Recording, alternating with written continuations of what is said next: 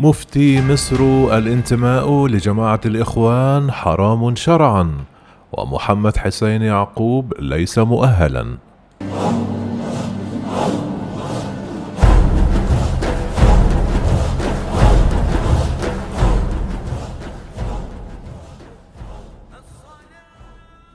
جدد مفتي مصر الدكتور شوقي علام حكم الانتماء إلى جماعة الإخوان الإرهابية، مشددا على أن الانضمام إليها وسائر الجماعات الإرهابية حرام. وقال علام رئيس الأمانة العامة لدور وهيئات الإفتاء في العالم في تصريحات تلفزيونية الجمعة أنه يحرم الانضمام إلى الجماعات الإرهابية قولا واحدا، لافتا إلى أن دار الإفتاء أصدرت فتوى تحرم فيها الانضمام إلى جماعة الإخوان وبالتالي كافة الجماعات الإرهابية لأنها منبثقة عنها. وخلال التصريحات حسم مفتي مصر الجدل حول قضية الخلافة التي تثيرها الجماعات الإرهابية وتستخدمها ذريعة لترويج أفكارها المتطرفة، قائلا إن الخلافة هي أحد أسماء رئاسة الدولة وإدارة شؤون البلاد في فترة زمنية معينة، وأن ما يقوم مقامها بأي اسم يغني عنها.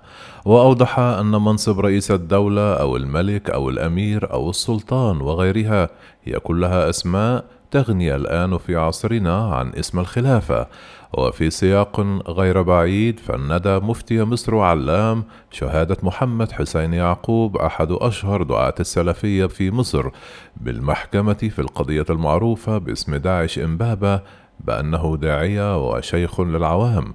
وقال المفتي أن أمثاله لا يصلحون للفتوى لأنهم من غير المؤهلين، مستشهدا بأن الإمام مالك قال: ما جلست للفتية إلا بعد أن شهد لي 70 من أهل هذا الفن، وهو ما يؤكد أن أمر الإفتاء أمر خطير لا يمكن أن يتصدر له إلا المؤهلون لهذه المهمة.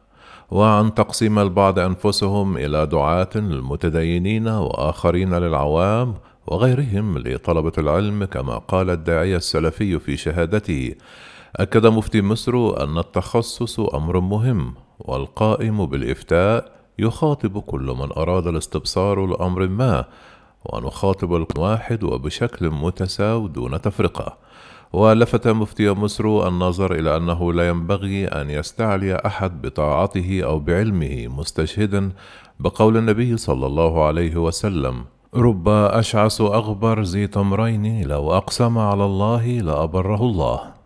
وكان محمد حسين يعقوب قسم في شهادته الدعاء خلال جلسة استماع أمام محكمة مصرية بقوله: أبو إسحاق الحويني وخاطب طلاب العلم، ومحمد حسان يخاطب الملتزمين، وأنا أخاطب العوام، وهناك فارق بيننا جميعا.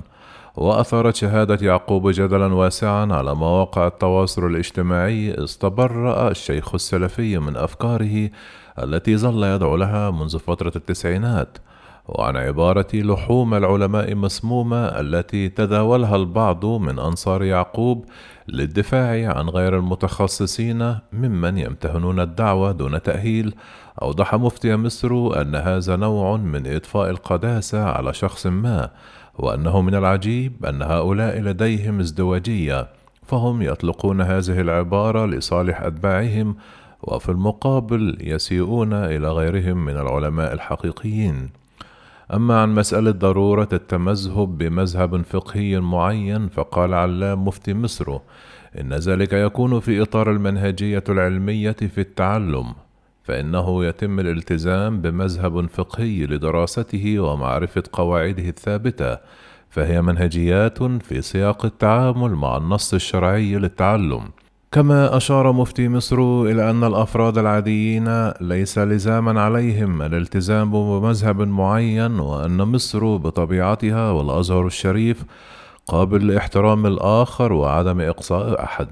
وأكد علام أن دار الإفتاء المصرية تأخذ بكافة المذاهب الفقهية وتتخير منها ما يناسب أحوال الناس والواقع المتغير.